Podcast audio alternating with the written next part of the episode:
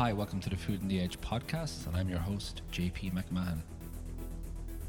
Hi, you're listening to the Food on the Edge podcast, and I'm the presenter, JP McMahon. I'm here today with Matt Orlando. Uh, Matt's zooming in from Copenhagen. Matt is the chef patron of Amass. Uh, you're very welcome today, Matt. Thank you, man. I'm happy to be here. Good, good, good. I, I want to uh, start like right at the beginning, Matt, and uh, uh, I know you're you're from San Diego, and uh, like what what brought you to food at the at the very beginning, or what what um what age were you when you realized food was was was was something that you were passionate about? I was, I think, I had been working in restaurants since I was basically 14 years old, but it was always a a, a job to make money to go snowboarding. That's where the snowboarding comes from. I was wondering where the snowboarding came from. Exactly. That it was always a job to make money to go snowboarding as much as possible. But then it was, I had when I, after high school, I moved to the mountains. I snowboarded for a few years, and you know, you figure out that only the very top one percent of all snowboarders can actually make money doing it. so I actually, I but and I like I said, I worked in restaurants that whole time as well. Worked at night, snowboarded all day, and then I moved back to San Diego uh, from the mountains, and I I worked for a gentleman named Francis Pro. I was about 20, 20 maybe 21.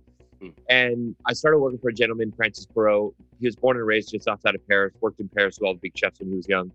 And that was the first time I had really been exposed to this like like a true passion for food, ingredients, um, and just life itself and how life and and food were so intertwined with each other and it just really kind of blew blew me away and I was always so passionate about snowboarding, and then to be around someone who was so passionate about food, and food was already a big part of my life because I had been doing it since I was 14, and then having just realizing that there's there's this core like it doesn't matter what you're passionate about uh, as long as you're passionate about something you can it really it can drive you in so many ways. Just hearing francis talk about all his experiences around the world and going to these markets and working with these chefs and meeting all these people and traveling and that really would became something I um, chasing that became something I was really kind of it, I became addicted to it working for him and and he would take me to the markets and and that was the first time I had ever really worked at a high end place where ingredients were so important and was it a French style place or cooking at a Larousse? It was amazing. And I really value that time with Francis and I still speak with Francis all the time when I go back to San Diego and I, I, would say, you know, I've, I've been lucky enough to work for some big chefs in my career and, and Francis still for me, I, I can, out of, out of all the chefs I work for, I consider him my mentor. Um, cause he really put me on this path. And he always used to say to me, um, food is life and life is food. And they're so intertwined. And, and we are very fortunate to work in an industry where we actually provide something that is necessary for life. Uh, to go on on planet Earth. Of course, we we provide it in an environment that is that's probably not necessary for life to go on Earth, but the act of eating um, and how that connects people. That he really taught me that, and that became something that I found to be really important and to to to understand at a deeper deeper level. And all the traveling I've done throughout the years is really, you know, it's funny when I was younger, when I would travel, I would, it was always to go for like a, a, a food experience. Mm. And what is what am I going to experience on this trip, and who am I going to meet, and what producers am I, and ingredients. And you know, when I travel now, I look forward to all that stuff. But what I really look forward to is like understanding the culture where I am and how food fits into that culture and how people interact with each other via food. That for me has been kind of it's almost like coming full circle with working with um, Francis because you know when you're young you're just passionate about working hard and the ingredients and you, you kind of forget about what goes on around that and and the people um, that are involved in that. And now that you know i'm older and and I, I see the value in that so much. That sounds really cool but it's it's interesting you mentioned like you mentioned travel and culture because for me those things are so are so um are so tied to food and it's not always something that people see particularly when people go for a meal. I mean sometimes the experience is very focused on what's in front of them but i think that as you said, for me, food was always, I mean, chefing for me was always like as for you said snowboarding, it was always as a method of traveling because I always knew that you could cook anywhere because people needed food. So Yeah. wherever you went in the world, you could probably get a job as a cook because Exactly. um be- because of that. And like from from that point, you're you're still in you're still in San Diego. I mean, Yeah. w- what is like what was the I suppose for me or for you rather the next big step uh, to to I suppose to to where you are now and and how you made it. I suppose how that journey from from San Diego to to Copenhagen took place. Well, it was it was maybe I worked for Francis for three years, and I, you know, as I worked for him, this kind of this desire to kind of get out into the world and hearing about all his adventures, the adventure he had coming from France all the way ending up in Vegas and to San Diego and everything that happened in between.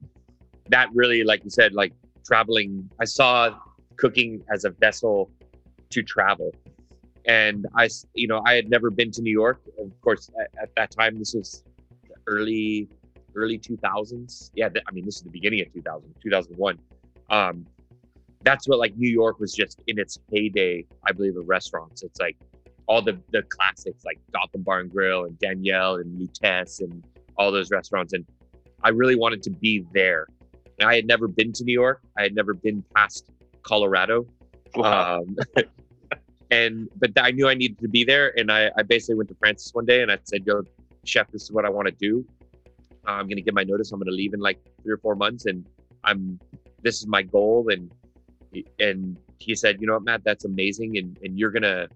You're gonna you're gonna get there and you're gonna work hard and, and you're gonna have all these adventures. He's like, but just remember, if you go down this path that you're talking about, this kind of upscale dining and working hard, he's like, you're never going to be rich. He's like, if you want to be rich, open a pizza place. I think someone said the same thing to me, or a chip shop. So I, I just moved. I sold my car for like five thousand dollars and moved to New York with that in my pocket and didn't have a place to live and didn't know where I was going to work. And I just went to. Uh, I had five restaurants on my list, and I was only going to work at one of those five restaurants.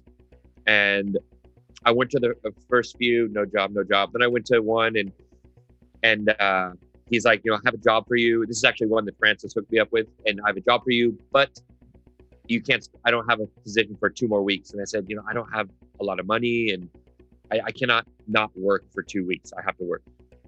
So then down the street, number was Aureole, and that's when Charlie Palmer was in his heyday uh, in New York, and it was like the that was like when the was modern American cuisine was like really coming into its own, and and I went to Aureole, just walked in cold turkey, and and I and uh, Charlie Palmer was sitting with Dante, the chef cuisine, and I said, they said, what do you want? And I said, I, I want a job, and they're like, what are you doing right now? And I said, I'm looking for a job. And they said, okay, go put your stuff downstairs. You're you're gonna you're gonna work tonight. The fish cook didn't show up, and you have a trial. And I was like, I don't have any knives. I'm like in a suit.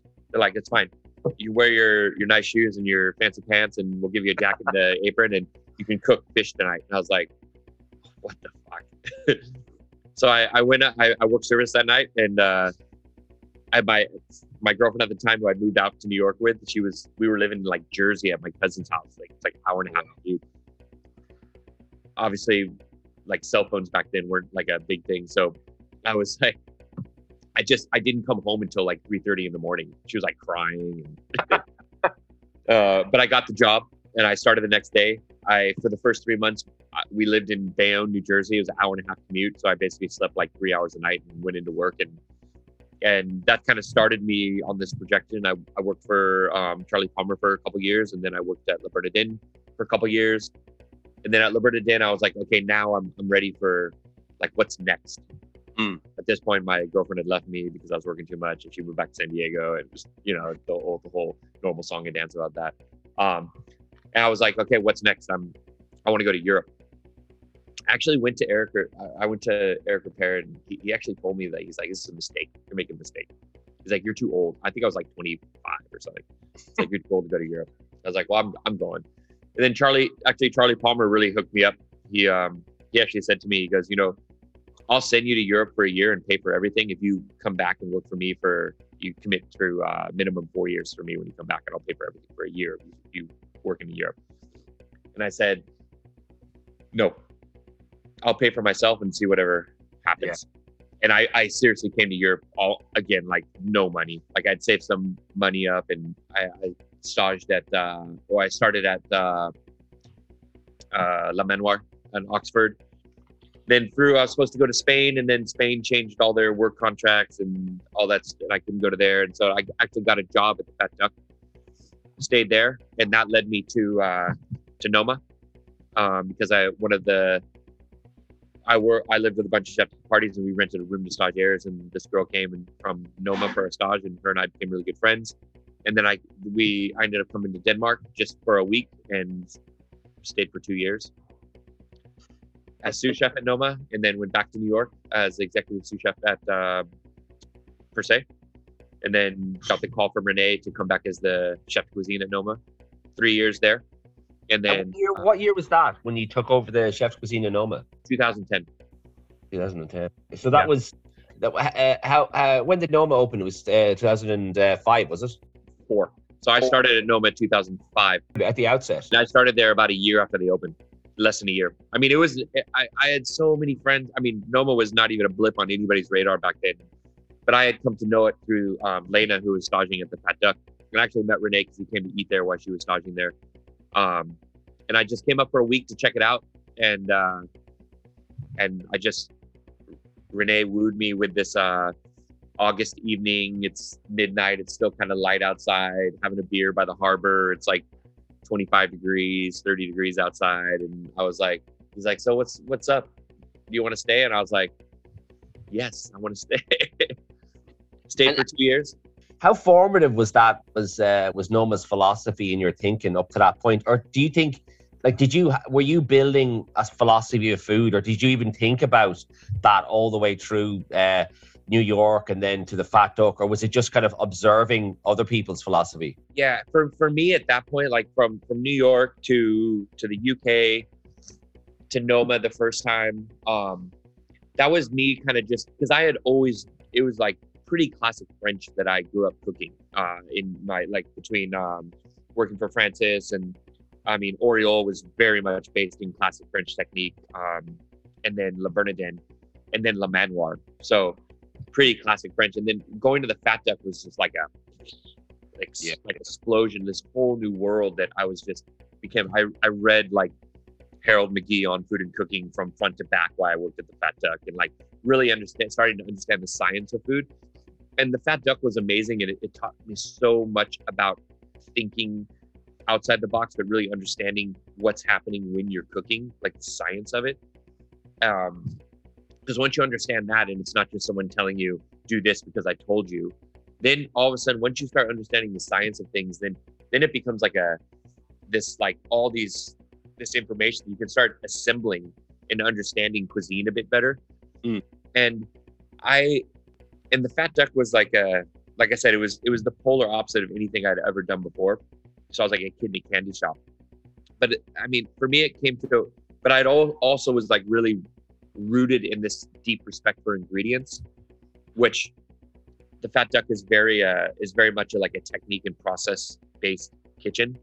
Um, and so I think after a while at the Fat Duck, I was while I was happy being there, I was I started to understand what I really wanted, where I wanted to be, and how I wanted to be cooking at that point, and this kind of modern techniques accompanied with this deep kind of respect for products and, and where they come from and how they're produced and and that whole journey along the way. Um i was i was missing that a little bit. Um so when i came to noma for that week of um just to, that stage to check it out i was just like oh my god this is like everything new and exciting about food that i love from the fat duck but accompanied by this deep um desire to find the best ingredients possible. And that was for me and, and also being in scandinavia with all these ingredients that you know classic french cuisine just doesn't use um, different mushrooms and berries and stuff that grow wild and going out and, and foraging. Oh my God, i had never foraged in my life. And going Yeah. out these these foraging trips on our days off and with like five or six of us just spending hours in the woods picking herbs and that that that just became something I was just mesmerized by. At, at what point did you, did you I suppose did you start thinking about Amass and about I suppose and also about about staying in Copenhagen as like in terms of like having a your wife and your kids and all these like where you are now, which is like which Well, that- is very much there. that didn't even happen. I mean, I had that didn't even happen until I had gone back to New York. My wife and I, who I met at Noma, like right when I started the first time, um, we both went back to New York. After three years or two, sorry, two years at Noma. Um, then we went back to New York, and we both thought we're moving to New York. That's where we're going to settle down. Uh, we both had jobs at Per se. She worked in the dining room. My wife and I have worked together for 17 years now. Um, wow. Yeah, it's been I've I'd say four nights I've slept on the couch in 17 years. So That, that's good going. That's good. yeah, I think we're good. We're good. Um, Yeah. but so we went back to New York to work at Per se, and and I had a as a as a sous chef there, I had a three year contract. Um, and so, and I I really thought, you know, we had a plan. You know, I want we want to do our three years at Per se, possibly move out to California uh, to the French Laundry, um, do some time there, and then open our own place. And you know, after being back for about two, little under two and a half years, um, I started, we started talking, and my wife was really excited about New York. I mean, I think she could have stayed there for longer, but we started talking and about what do we want to do next. And I think at that point, opening a place in New York for us was like, I don't know, maybe this is not the place we want to open a restaurant. And then René just kind of called me out of the blue, and he's like, Hey, you know, I I've, I need a chef cuisine. I'm just racking my head of all the people that have come through here, and and every time I just come full circle, it, it comes back to you. So, what uh do you want to come back and be the first chef cuisine at at Noma? And that was right when they had won uh, best restaurant in the world for the first time. And uh, I was I was of course Yuli and I had been talking about it. This kind of came. It's kind of the the icing on the cake, and you know, it wasn't hard to convince my wife to come back because the whole family was here. Yeah. So we came back, and I, I told René straight up. I, it was at so when I was at Per se, um, before I go back to come back to go, when I was at Per se, I was uh, I ran half of the services. So there's ten services a week. You have two. You have the chef cuisine and the executive sous chef that it's um run five and five services. And so that's when I started, and we changed the the entire menu every single day there. And so that's when I started writing menus and starting to um, understand my creative process personally. And I also I had to be reined in a couple times by Chef Keller. He, and he would come in and be like, "Oh, so tell, tell me about the menu you put up today." And he would look at me and he'd be like, "That's interesting." He's like, he would look at me really intensely and he'd be like, "So, but chef, you have to ask yourself, would Thomas Keller do that?"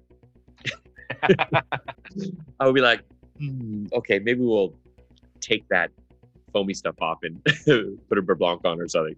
Um, but that that I, I I've that experience I per se though, I, I honestly have to say was out of all the prior to opening my own place, out of all the restaurant experiences I've ever had, was the pinnacle of my career before opening um, my own place, and that's because you know working for Thomas Keller is like joining a cult, Mm. and the first three four months it's really difficult. But then all of a sudden and this sounds i don't know if this sounds weird but you kind of give yourself to the environment and the the the ethos and the philosophy. And the philosophy there is of course about ingredients and cooking but it's also about the culture and how you exchange information and how you work with your colleagues and and this deep respect for everyone around you and how you work. And it's something that i've never experienced um, after that. And it's something that i i hold so kind of dear in my heart. And when you work for thomas keller you you develop a certain amount of ocd Mm. he himself has ocd and you, you you're forced into this like there's no gray areas when you work for tk you you work you work black or white information is there you take that information and you process it um, and you succeed based on how you process the information that's given to you. And you are given all the tools to succeed. It's up to you to take those tools and use them efficiently. And that has, I mean, into my personal life, that even, and the fact that my wife worked for him for three years as well, like our, are we're pretty OCD in our personal life as well, still based on that. And so that that experience really transpired into the rest of my career organizationally and also the culture that we created at mass and because I think it's so I mean a culture you know it's you, you I, I've been lucky enough you know I, I 2000 early 2019 I was like really struggling with like trying to balance work life organization business everything. And I I just I like sucked it up and I went and saw this like like it's like a neuro I guess his name is Ed Lay. He's like a he's like he understands the neuro like neuroscience and of your yeah. brain and how it works and process information. I just I just spent a couple sessions with him and really helped me understand like making decisions and thought processes and stuff. And and one thing he always says you know it's it's like the physical activity of company because he works with like big CEOs and shit like that. And the culture culture can kill a business. And if you're not conscious of the culture that's being created in your in your business whether it's a corporation or or a restaurant then you will you will you will eat your business from the inside out. And so kind of re-exploring that with him and knowing what I come from at at per se and that culture that's been created there out of respect and, and how you communicate with each other has really put Amass on this trajectory of uh, just everyone's here is conscious of the environment we work in because I've worked in a lot of places where the only thing that's important is what you put on the plate. And the the the path to get there is irrelevant. It's only what's on the plate. And that creates a toxic culture. And it affects what's on the plate in the long run. So how we've we've worked so hard to create a culture that has respect for that entire process to what goes on the plate and what goes in the glass. Because it affects if your staff is not happy, they're not going to deliver a type of service, um, whether it's cooking or being with the guests that that you want. And it's easier for them to kind of deal with more difficult situations when they arise in a restaurant because they do. Um, if they're kind of strong in their head about what our ethos is here and what we're trying to achieve, and there's clarity in that. So we've really spent a lot of time in the last couple years, like really focusing on that. Um, and then intertwining all of that into the creative process and letting everyone be part of that creative process and that it's it's really interesting to see how it's panned out over the last couple years and, and where we are now we're about to go through a big kind of staff shift over the next three months which i think everyone in the world is going through right now people are having life altering decision making through all the last year and a half and having extra time to think about what they want to do and and I feel more confident now. It'll be the biggest staff switch we've ever gone through since we've opened. Generally, people stay here like three, four, five years. So, but I'm I'm more confident than ever now bringing all these new people on because we're confident in the culture that we've created here. Whether and all that because we, due to our aggressive sustainability profile, that's so integrated into the culture and the mindset and the thought process how we work on a daily basis. And I feel that we're more mo- the most confident we've ever been in informing people of how it is to work here and and bringing them into this culture and kind of nurturing um, giving them the tools to succeed um, when they get here at what point when you opened Amass, did you did you realize like i suppose or were you considering the issue with sustainability and waste or was that always there or did that develop when I suppose when you opened Amass, I mean, similar to us when we opened Aniar. I mean, where we are now is not where we are where we were at the beginning, and we kind of learned on the ground. But and you're also influenced by by your peers. But what what way did you envisage Amass when you first opened it? I mean, it's when I think about Amass when we first opened. Um, it was so far from where we are now. Uh, it was actually the. I mean, I was so anti-Nordic when I opened Amass. I mean, we had foie gras on the menu I didn't know that. It was actually a really good fucking dish. I don't doubt it. We used to have foie gras in Cavan. Customers kept giving out, so eventually I just took it off the menu. Uh, yeah. And that I was the end of it. But we had foie gras. We got vegetables from Italy. Like, it, it, I mean, it was so far from where we are now. And I think it was like after we've been open for about six months and we had our first winter closure. And um, it, it was three weeks long and it, it allowed me to, for the first time, to take a step back from that first six months we were open and really examine what Amass was. And I had someone ask me a question. She goes, "What is what's important to you?"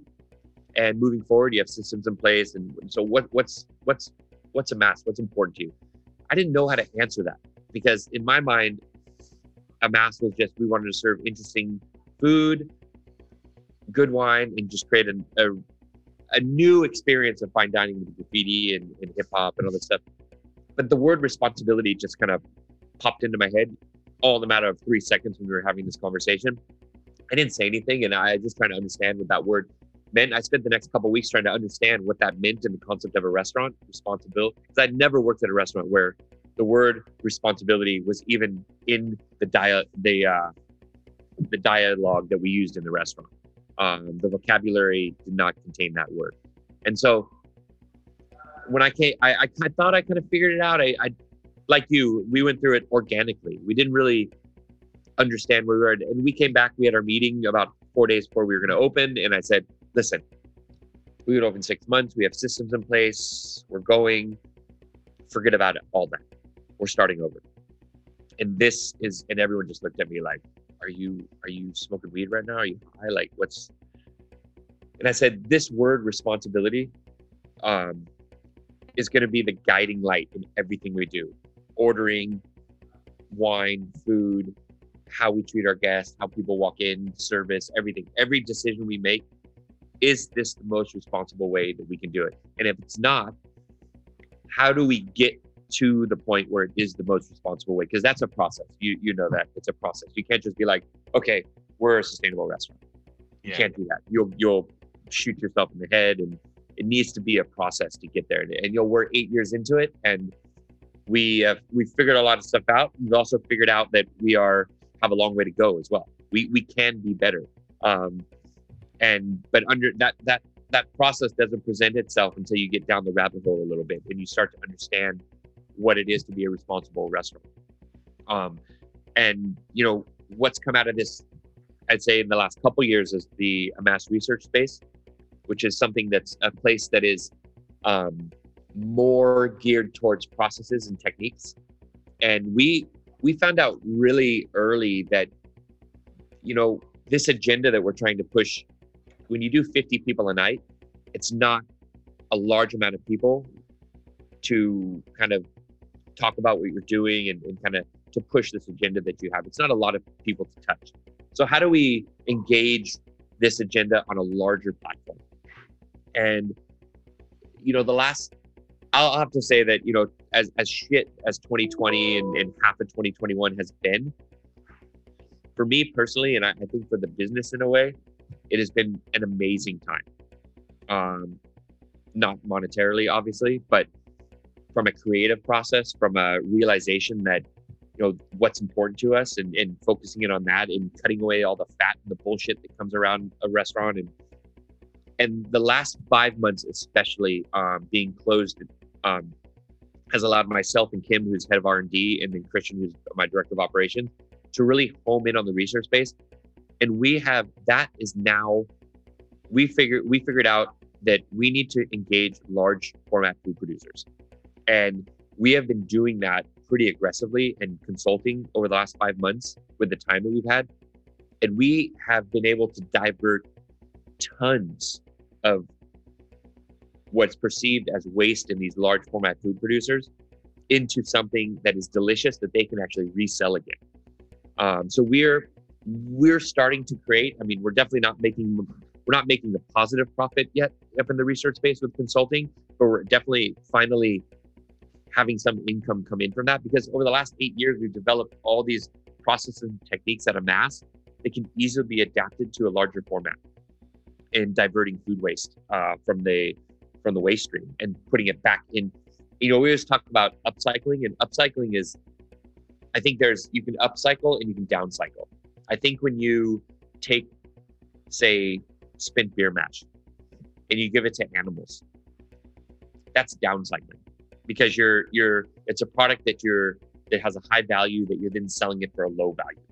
So how do we take these products and we upcycle them for human consumption.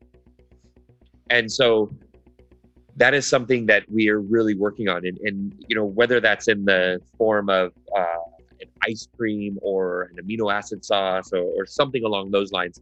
It's something that humans are consuming, and it's not just going to animal feed. Yeah, and I think what I think that particularly when you're that kind of work, I think is is really relevant to to educate, I suppose, sectors like contract catering or people that are feeding like eight thousand people a day. Yeah, and like and, and who have a really good philosophy or yeah. or that who want to develop, as opposed to who just want to focus on what's on the plate and then everything else is just oblivious to everything else. So I, I definitely think I think that there's there's uh, or I hope that there is great um, uh, power behind that because yeah. I think that that's where you can go from feeding 50 people to how do I how do I change the culture of food around me through my restaurant yeah. because it's it's great pontificating about feeding 50 people or will we feed 25 in a year but if I can't change Cava a little bit where we do 500 on a Saturday well then I think I'm failing because it, there's no point in just doing it in a little microcosm and, and saying it's saying, look, we're doing okay because we have one restaurant. But as you said, I think the important thing is that it's a process and you need to start somewhere and it's not a light switch. It's not, you just don't flick it and you're all of a sudden you're sustainable. I think it's not only food, but as we've mentioned already, it's work practices, it's it's staff, it's how the staff relate to each other, it's it's how the whole restaurant fits. Um, yeah. and um, I just want to I want to ask you two other things. One one we talked about a bit, but I definitely for me like as a chef restaurateur, uh, I do think uh, like a positive work environment is uh, we, you've talked about it a bit is is so important, and I think that you've got like it's all mixed up with Me mm. Too and consent culture and like all of that. But but for me, like what what I've realized over the last two years of COVID is that I think educating the staff is is really important. And sometimes as as uh, we were just talking yesterday against their own will. Because yeah. we were saying like well, what if they don't want to be educated? And i was like well i think it's our responsibility to to educate. Because for years we've had people say in Cava, people in Aniar, and there's always been this kind of high and low where, oh, they're the guys up there and they do this little thing, we can never get there. And I, and so COVID has made me realize because all the staff in Aniar had to go work in Cava because Aniar was gone. Yeah. And, and, that, and that rubbed off in terms of the way they work and the practice, but also they found it difficult because all of a sudden they were feeding 400 people. Yeah. And, and the thing that they had looked down upon, they were like, okay, bit of respect here because we've just been uh, we've we, we've been I suppose uh, isolated. So for me, going forward, it's definitely like how do I how do I create a better working environment for the guys, but also how do I get them out the other side? And a bit like what you were talking about with with Thomas Keller, like how do I make sure when they leave that they have had the best experience for them and that's something I feel responsible now, rather than just seeing chef come, chef go. I have to say, like, how can I get them to know what I do? So hopefully, when they go on, but I, I think that for me, Amass is, is is one of those places that I think where where that that that is that has already been happening for for a number of years. Yeah, I mean that's I mean for me, the the the proudest moments in, in my life is not like getting on the top 50 list or all that bullshit. It's like the proudest moments are when I have a chef that leaves here and then six months later calls me and says, Chef, I'm I'm having this trouble with like convincing my bosses to let me do this project with all our kale stems or this or that or, or something in the operating in the ethos that we operate here. And, and can you help me with that? And that when i see a former staff member pushing aggressively the agenda that we push here out in the world that for me is the I, I cannot ask for more than that because that is like that's the most important thing to me is that people are leaving here with with the tools and the knowledge to to further because Amass i mean uh, uh, just to say I, i'm i think that restaurants are a super materialistic thing. It's like it's like how do we people not everyone can afford to pay what they pay and to drink and eat and all this stuff. So how do you make a restaurant like Amass mean more than just this materialistic act of going to a restaurant. I mean, it's educating people to go out to push the agenda that we push here. Um, it's doing things outside the four walls that positively impact the environment, your community. Um, I mean, you. I mean, for me, like what you've done in Food on the Edge is a perfect example of that. You you've used everything you've created in Galway as a platform to jump off and do this massive thing that impacts so many people. And so, how can restaurants do stuff that is not so only not so much focused on what's happening on the plate and in those four walls, but how can how can they have a larger impact outside those four walls? And working sustainably, educating your staff, um, being transparent with your staff. I mean, I think what I've found during COVID, especially, is that being as transparent as possible with your staff about how the business runs. I mean, we were asking staff here to take pay cuts and and do things that it's uncomfortable as a business owner to ask your staff to do that, but it was necessary for us to survive. And but in doing that, I found, I mean, I, through COVID, I was 100. I, I would just put the the KPIs on the table in front of everyone. I said this this is the numbers of this restaurant right now, and this is the numbers in 2019, and this is our projection for 2021. Salaries, everything on the table, full transparency of our financials to the entire staff, mm. and that proved to make these decisions because I don't want to just make decisions and people be in the dark about, well, I'm, I'm taking a 5,000 krona a month pay cut and I don't know why.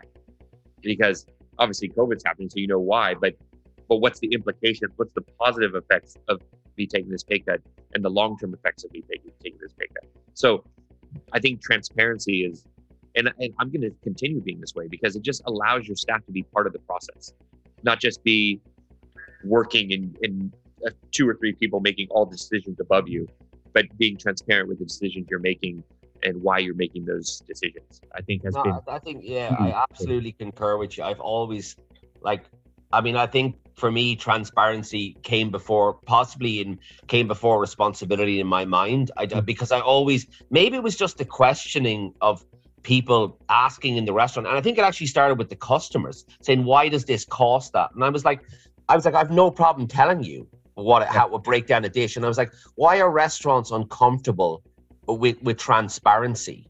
And yeah. I was like, because nobody questions why when you go to the doctor in Ireland it's 75 euro for 15 minutes. Like it's an accepted fact. Yeah.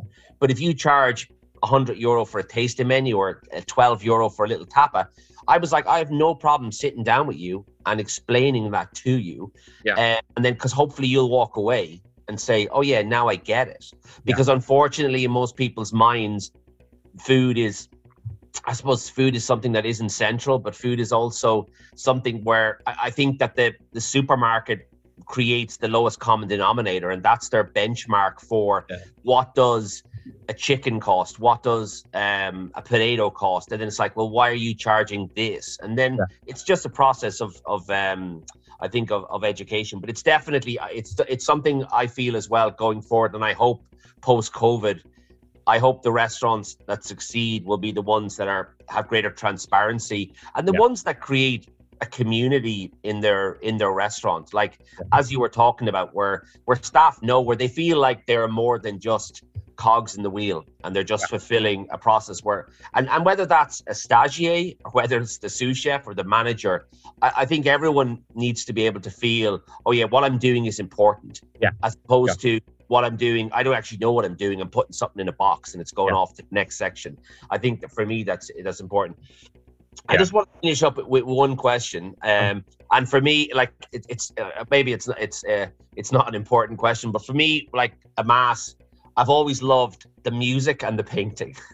and I think it's I don't know for me definitely when I when I went to Amass and I mean I've always I've loved I, I studied art and I, I I I think that the more that we can bring music and art into the, the culture of a restaurant in, in ways where as you said with hip hip hop and fine dining and and changing that I think for me that was a that was a real eye opener for for music in restaurants because a lot of time music in restaurants is just background it's it's just the elevator you know yeah. and uh, and certainly that the beats of the hip hop certainly affect the way you eat in Amass yeah. they, they affect the way you feel when you're eating yeah. and I, I love that the, the the way that that psychology works and i think it's it's i i hope that people eating the mass or, or people are listening to this that that really because your identity feeds into the music it feeds into yeah. what's on the wall and it's it's more than just oh like i'm sitting at uh, i'm sitting eating something, and, and that, that could also feed into the, the, the furniture or whatever whatever Yeah. whatever else. And I think I think it's possibly going back to what you said about thinking outside the box. I mean, Mm. it's like we're we're more than just the sum of. I think you said this in the book. I think it's that our identities are more than just the restaurant. Yeah, No, exactly. we have a very small amount of us in the restaurant, but we need to think holistically about how can I put more of myself in the restaurant as opposed to just the dish I put in front of me.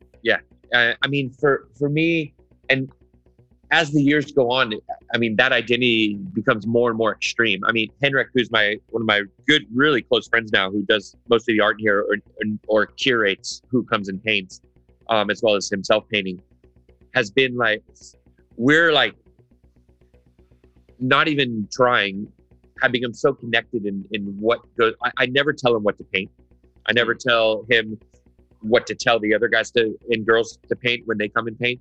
It's always it you know, I, I have we, we change it every year. So it's like there's six different versions of this room that have happened over the last eight years. And I never tell him, but it seems like as the restaurant as we become more confident in what we're serving and, and the message we're trying to send and how and, and as we refine what we do, he refines what happens on the walls and you know everyone thinks of graffiti, oh, graffiti artists or blah blah. These people are like proper artists. Yeah, yeah. They understand colors in the room. They understand. I mean, Henrik. I remember. I think it was two two versions of the room ago. I had told Henrik that we were going to get new tables, and the tables are going to be a lighter color wood. And he was like, "What?" He's like, "Now I got to change the whole my whole idea of the room because the tables are lighter." And I mean, he's so conscious of tones and how they affect people when they eat and they sit there and it's it's amazing and, and all the people I've, I've become friends with all the people that come and paint you know i think it was about three years ago we had a uh, a mural on the wall that was this kind of um, blue and red kind of 3d and it was by a guy named insane 51 um, from greece. And i know and, and, this guy is like a legend in, in the graffiti world. And um and so he had that that it's a very kind of modern way of doing graffiti and, and he that had been posted on, a, on some on a graffiti website and it got hundred thousands of views. Then people started calling henrik and said from around the world started calling henrik because henrik's quite known in the world. That's what he does. He travels around does commission pieces of art. And uh to come paint at Amass when when can i come paint at Amass when are and um you know there's there's two there's two people um from Spain, uh, Harry Bones and Musa seventy one, that have come the last couple years to paint, and they've they're they're they've they've now become part of this restaurant, and they come every year from Spain to paint. Um, and so, and you know, it's it's funny we're talking about this right now because literally last week I sat down with Christian, my director of operations, and I said, on the website, th- this when you stand in this room now, it's essentially an art installation of different artists all over the place, and and it's very you can s- see six different defined pieces of art on the walls in here, and uh, and so I said we need to start. We need to put this on the website now. This needs to become part of the experience before they even arrive, giving stories behind the artists, where they come from, and stuff like that.